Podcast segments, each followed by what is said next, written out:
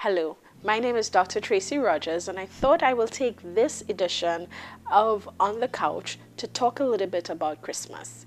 You know, for many of us, we are told that Christmas is supposed to be a time of joy, celebration, good food, laughter, lots of fun times.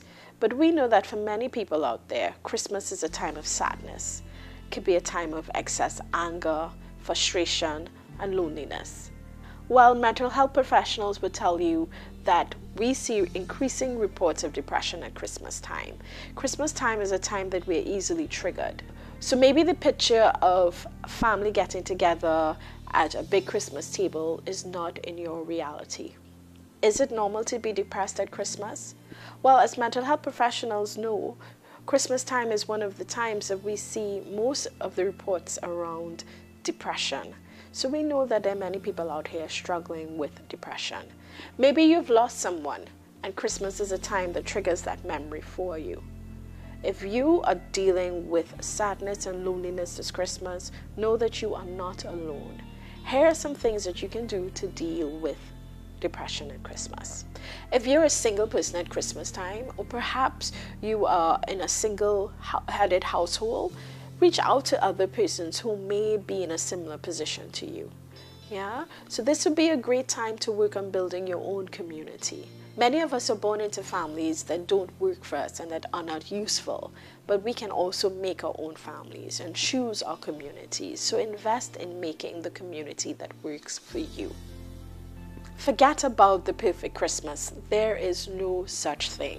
Be very aware that you are making your own perfect and don't buy into all the hype around the media about what your Christmas should look like.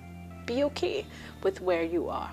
Manage your emotion. This is a time that you need to manage how you deal with your feelings.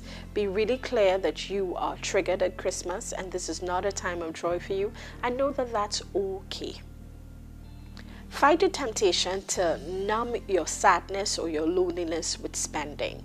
This is a time of year where a lot of commercials are being thrown at us about what we should buy, and spending money is often a mechanism that we use to deal with feelings that are unpleasant. So be careful about that. Get help don't be afraid to reach out to a therapist or a counselor if you think that talking with somebody can help you through this time. Know that you are not alone, and there are many people struggling with these intense feelings at Christmas time. Christmas is also a time when there are many opportunities that you can get involved in helping and charity work. Check out the St. Vincent de Paul Society, the Living Water Community, or other charitable agencies who are doing work around Christmas time. This is a good time to probably donate your time or your money to a children's home. Yeah, be sure to get involved in some activity where you can participate with others. So take action.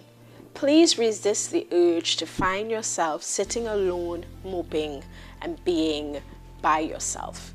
Reach out either to friends or family. Choose who you connect with. Remember, you can also contribute in making your own community. Find ways to engage in positive action. Take care of yourself this Christmas.